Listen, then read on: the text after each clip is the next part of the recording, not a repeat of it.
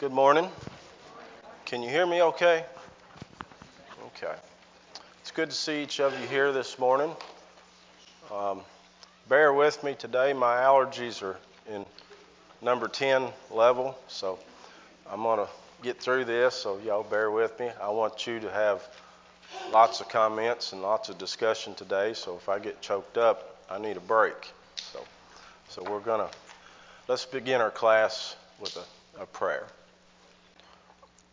Father, we're thankful for this day. We're thankful for all the blessings you give us. We're thankful for this place that we have of comfort to gather out of the elements. We're thankful for your word. We're thankful that we have the complete, inerrant version of your will for us in this life.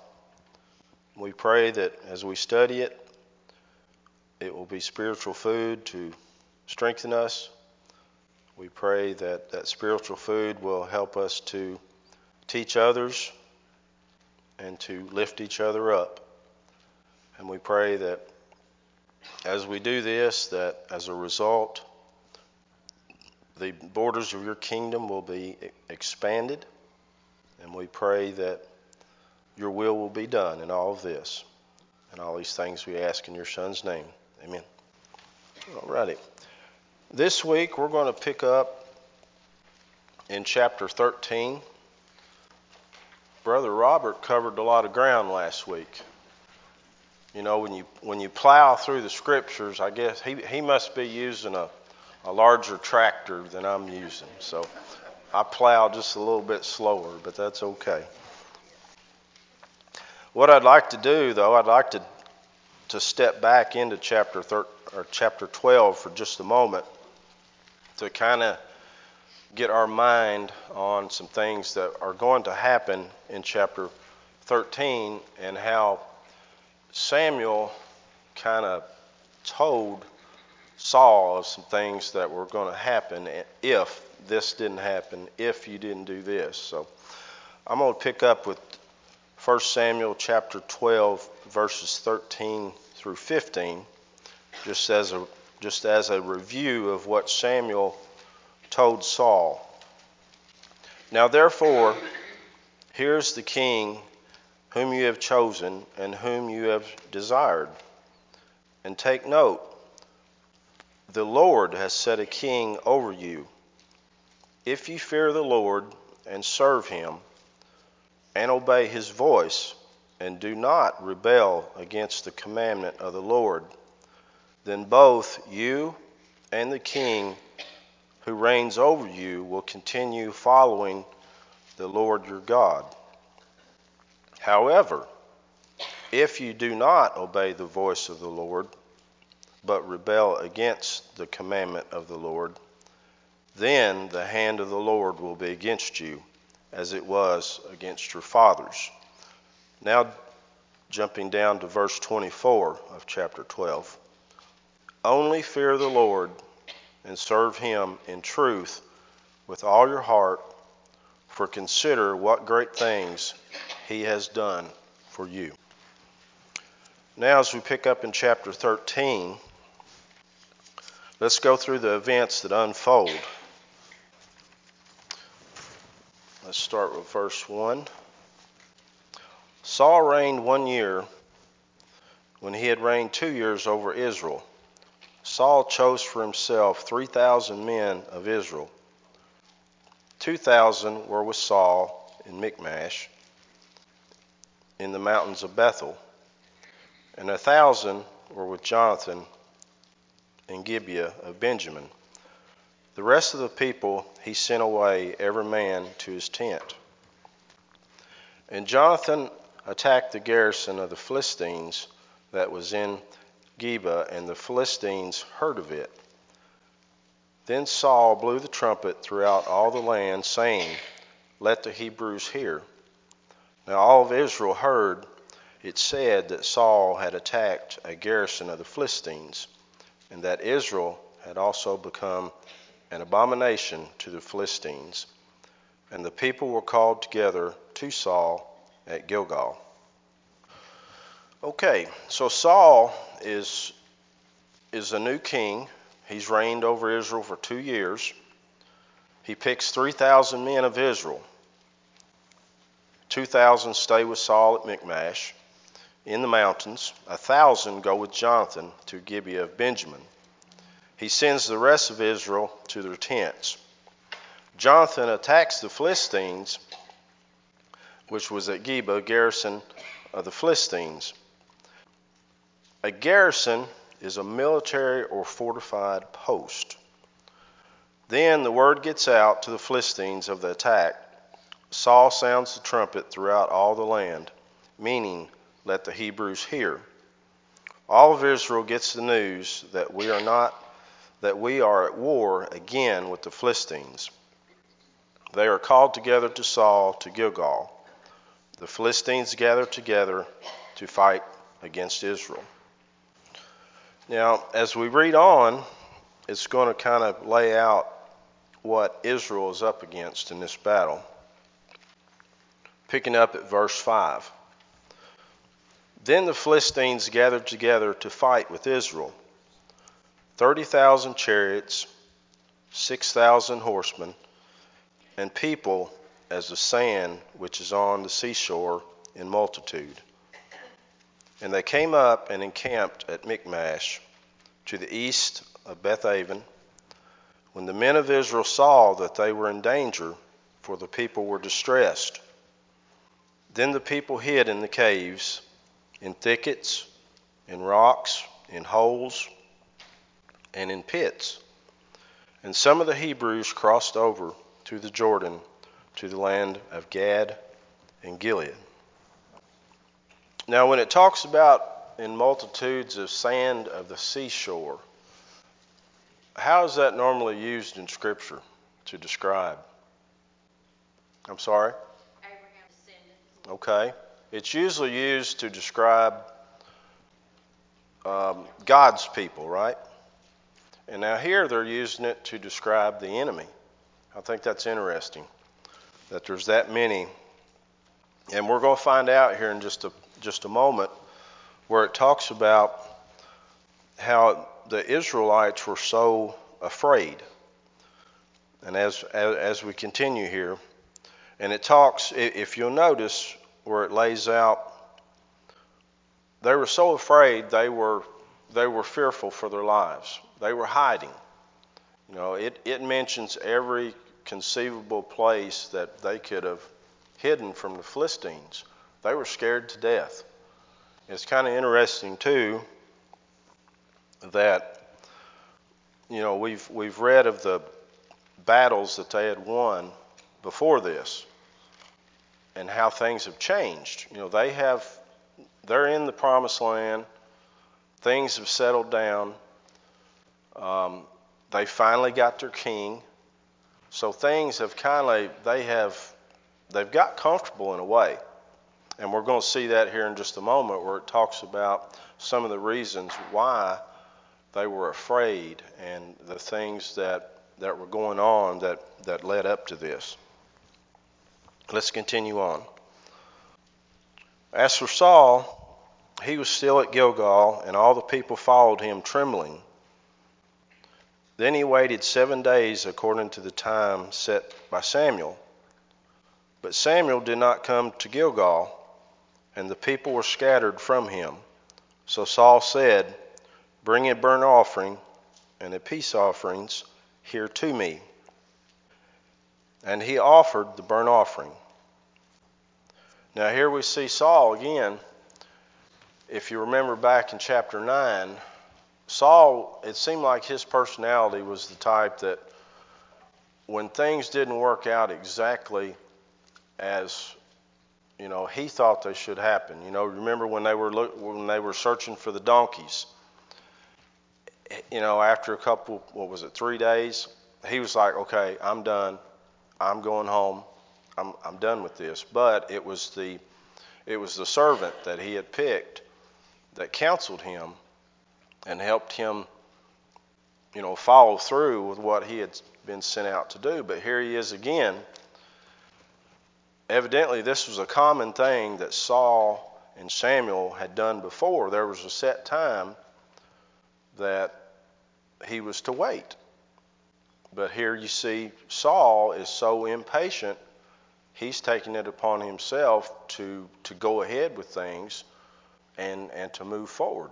So, what, what was wrong with Saul moving forward with this sacrifice?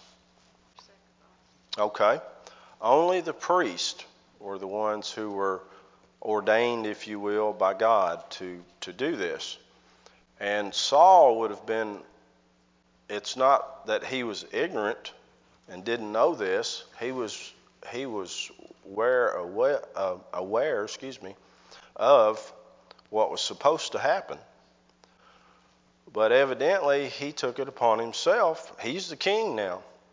So there, and I'm pretty sure, and as we read, we'll see this that the people, he was seeing all these people scatter. And he's facing this massive Philistine army.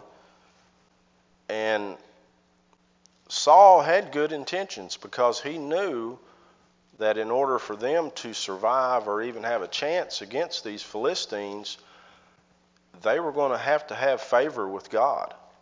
So his intentions were were perfectly good. You know, he he he's seen in, in past situations to where they had to have God in order to survive. They had to have His um, help in all this. So, you know, you, we all kind of jump on Saul and go, well, you know, he should have known better than that. But he was he was the man who was getting all the pressure. You, you got to put yourself in his shoes. He's got he's in charge of all these people. They're scattering. He's facing this massive army. He's been king for two years, so he's he's still new at this. He's still a young man, so you got to kind of kind of think about what's going on there. Questions or comments? Do do good intentions justify us going around what God's will would be, even though, um, you know, good intentions, and at the time we feel like this is what I have to do. Is that a out for going around what God has told us to do? Any other examples come to mind that you can think of where this similar thing happens in Scripture? Okay, Uzzah and the ark. Um, uh, what about, uh, we go all the way back to Cain and Abel, the sacrifices that were offered up. One was pleasing to God, one was not pleasing to God. Um, I'm sorry, Moses. Okay. All right. Where else? Okay, Abraham and Sarah. Uh, who was it that offered up the strange fire? Okay, there you go. My memory left me there for a second, but I, I remembered the strange fire. But there's there's multiple times throughout Scripture to where we see good intentions. You know, people have good intentions, but it's not it's not it's not about good intentions. We still have to step back and go with every decision. Is this what God wants? Is this what God wants? So a reaction. It was a good intended Right. Right. He was trying to protect the ark. Okay, we all like to be in control. That's that's true. None of us like to be told specifically what to do. I mean, and I'm I'll raise my hand first. Sometimes I don't like to be told what to do. I like to decide what I want to do and hopefully it's the right thing, but not always. So, Right. Well, this sacrifice and all that, it would probably have included that. You know, that's the reason he he was moving forward with it to help and ask God for the favor in this. But then again, he missed the little thing that he knew. Well, that, that's another thing. You know, we, we talked about uh, a couple weeks ago about how the little things that either happen or don't happen, the domino effect that change things. You know, did Samuel delay his return on purpose? Was, was this a test? Was there something that, you know, something that, that God had put in Samuel's path that delayed him? We don't know. It doesn't tell us. But the simple fact is, he did not wait on the Lord. Um, and we're going to talk about that as time allows on waiting on the Lord, of how many times that we look through Scripture and how many Scriptures, uh, most of them are in Psalms, that talk about waiting on the Lord and just being patient. That's a good one there. The golden calf, when Moses went up on the mountain, you know, they he delayed his return coming back down. And they took it upon themselves to make the golden calf and they just they were not going to wait. And we're we're an impatient as human beings. We're impatient. We we want to please God. We want to uh, we want to think all of our intentions and our actions are are good, but we're impatient. Time, right? All right. Okay. All right. We're going to move on. We're going to move on. Okay. Verse ten. Now it happened as soon as he had finished presenting the burnt offering that Samuel came, and Saul went out to meet him, that he might greet him. So here, here's another, then again, stepping back and thinking about the reaction here. You see, Saul was still excited to see Samuel, so he still, in his mind, he did the right thing. Because if he had thought about it and said, well, you know, maybe I shouldn't have offered that sacrifice. No, he was he was still glad to see Samuel. So in his mind, he did the right thing. He's still going out to meet Samuel. He's not like, well, I don't know what Samuel's going to think about this, you know. But it, when when you read into it, um, and then let's let's let's let's see what Samuel's reaction is in verse 11. And Samuel said, What have you done? So here we go. Uh, Samuel is immediately addressing what he's done. There's no, hey, how you doing? There's no explaining why I'm late. He's like, what have you done? And how did Samuel already know this? Does it say? Just think about that. How did Samuel already know this? They're coming out to greet each other. How did he know? Okay. So then again, did he delay his coming? Was there some reason why that time was expanded? I mean, think about it.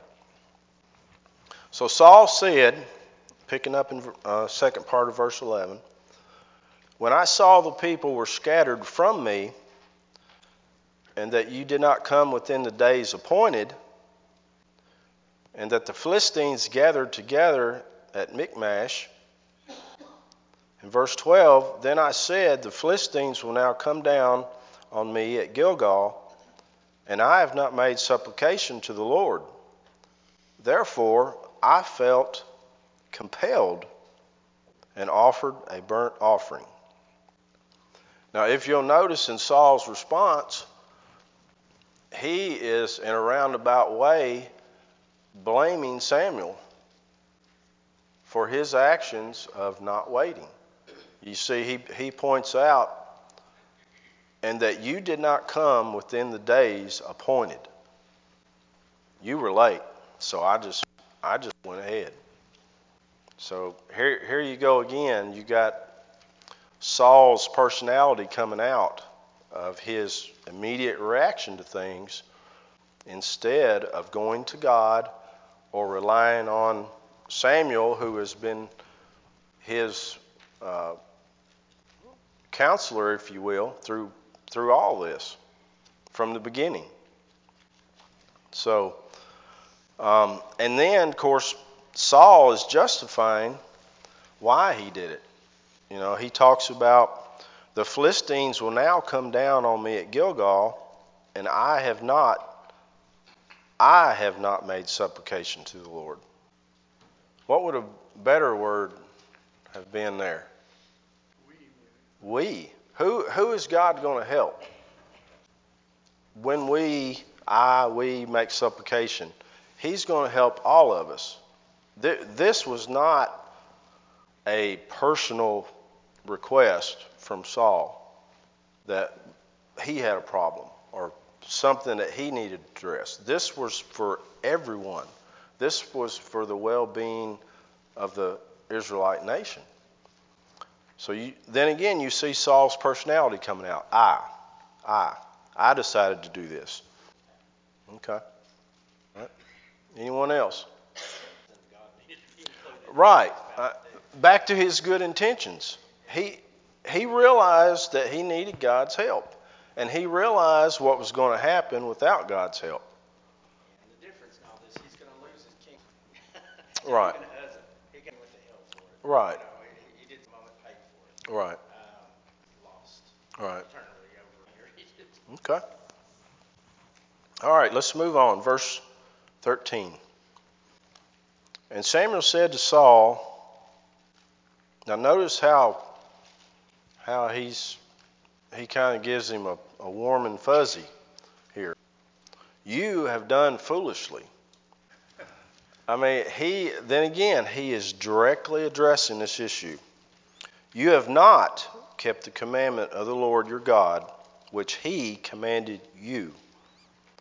For now the Lord would have established your kingdom over Israel forever, but now your kingdom shall not continue. And if you'll notice the wording here too, where it talks about your kingdom, your reign. It's it's not the kingdom is not going to continue, but it's Saul being king over the kingdom at that time. As we continue on, the Lord sought for himself a man after his own heart and the Lord has commanded him to be commander over his people, because you have not kept what the Lord commanded you. Let's stop right there. So Samuel is straight and to the point. He calls Saul out, you know, you this is this is not what we're supposed to be doing. I mean, there's there's no ifs, ands, and buts about it. He's just like you have done foolishly. Where else does it talk about, uh, you know, we're not supposed to call people fool? It's in, it's in the New Testament where you'd be guilty of hellfire when you but he addresses Saul you've done foolish so he is it, it, it kind of takes you back in a way we think of a priest as being you know very meek very you know low key. But Samuel here is like, no, this is God's business. This is, and then again, you got to think about this is the reason we started with the scripture in verse 12. Samuel had already laid this out to him so plainly. If you do not follow the commandments of God, if it's there's no, and then again, it's so he just goes around it. All right, let's continue on. Then Samuel arose and went up from Gilgal to Gibeah of Benjamin. And Saul numbered the people present with him, about 600 men. Verse 16 Saul, Jonathan, his son, and the people present with him remained in Gibeah of Benjamin, but the Philistines encamped in Michmash.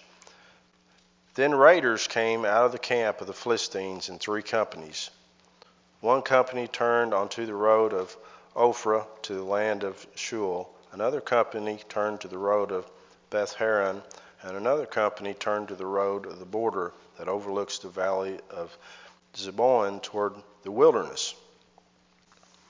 Now, the last part of this chapter is, is so interesting, and we're going to hopefully spend most of the remainder of our time there. It's very simple on, on what's going on. It doesn't seem very significant in a way, but when you think about the effect that, that it has on the Israelite people, um, so let's let's continue in verse 19. Now pay close attention to what, what's said here. Now there was no blacksmith to be found throughout all the land of Israel, for the Philistines said, Lest the Hebrews make swords and spears. But all the Israelites would go down to the Philistines to sharpen each man's plowshare, his mattock, his axe, and his sickle. And the charge of the sharpening was a pim for the plowshares, the mattocks, the forks, and the axes, and to set the points of the goads. So it came about on the day of the battle that there was neither sword nor spear found in the hand of any of the people who were with Saul and Jonathan, but they were found with Saul and Jonathan his son. And the garrison of the Philistines went out to the pass of Michmash. Now, why was this so important? I mean, it, it kind of tells us, but I think we can pull some more points out of it that that will even expand it a little more. Why was this so important? Right? Now you just think about that. At, at the beginning, it was what 3,000 total between Jonathan and Saul.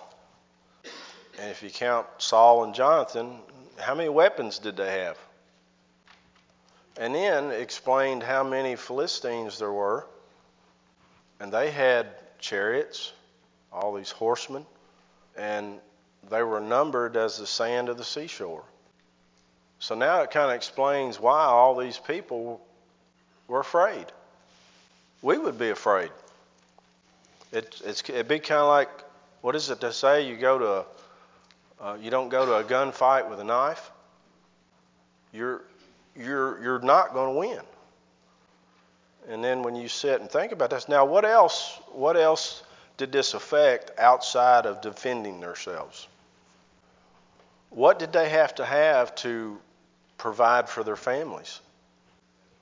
Okay, they had to have these tools. They had to keep them sharp because their efficiency would go way down if they're using dull tools, which meant more time, more labor, more food that they'd have to produce to replenish what they're using up. It's all about the efficiency of the tools. But they couldn't even take they couldn't even maintenance, if you will, their own tools to to grow their food.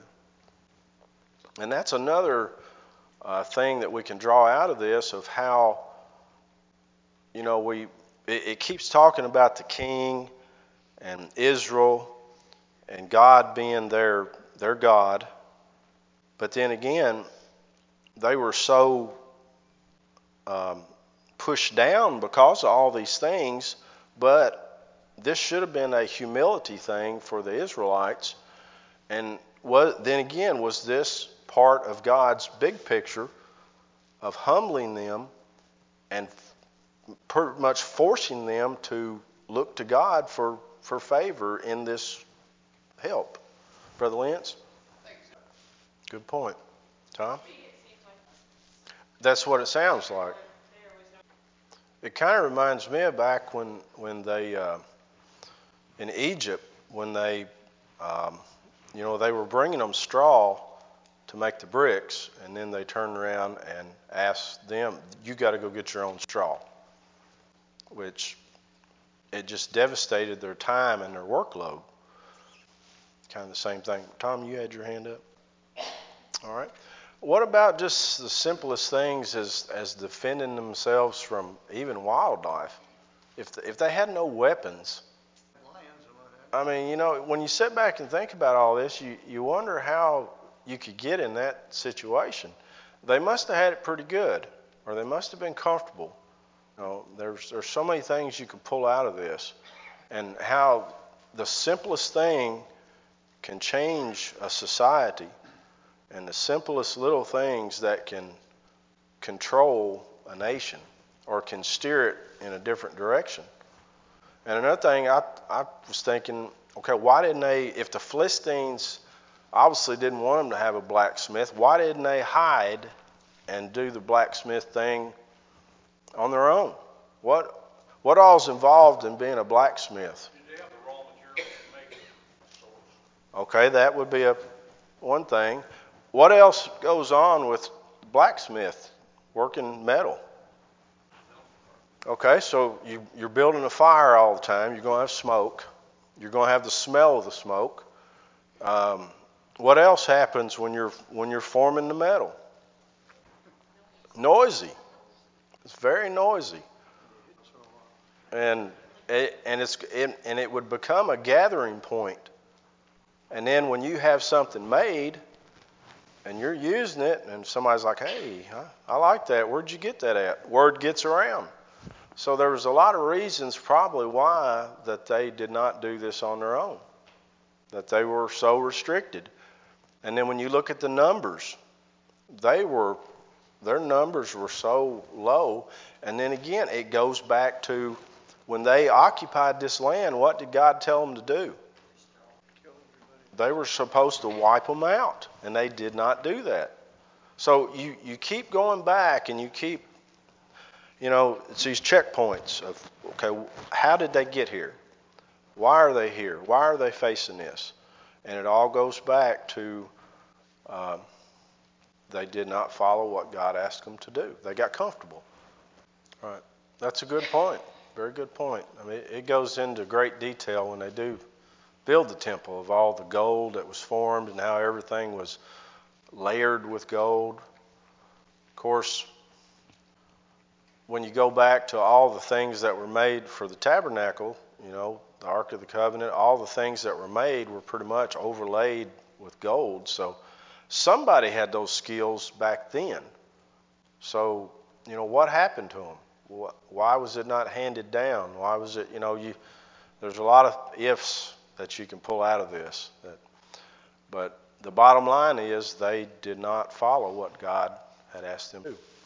Um, I'd like to, we just got a few minutes left, but um, there's some scriptures that in your own time, um, if you got something to write them down with, about waiting on God. These are a lot. Most of these are in Psalms. I'll go through the list here if you want to write them down. Psalm 27 and verse 14. Isaiah 40 and verse 31. Lamentations chapter 3 and verse 25. Isaiah chapter 30 and verse 18. Psalm chapter 130, verses 5 and 6. Psalm chapter 33, verses 20 through 22. Exodus chapter 14, verses 14. Psalm chapter 37 and verse 34. Psalm chapter 62 and verse 5. Psalm chapter 37 and verse 7. Psalm chapter 46 and verse 10. Isaiah chapter 64 and verse 4. Psalm chapter 130 and verse 5. Proverbs chapter 20 and verse 22. Genesis chapter 49 and verse 18. Those are some very good scriptures that kind of they drive home the point of waiting on God.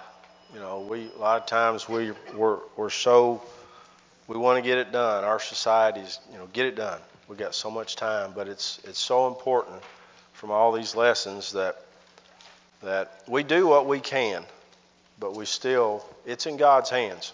As long as we're doing what He's asking us to do, it's going to work out. And it may not work out like we think it's going to work out, but He has a plan. He has a plan. I'm going to stop right there and thank you all for being here. And we're dismissed.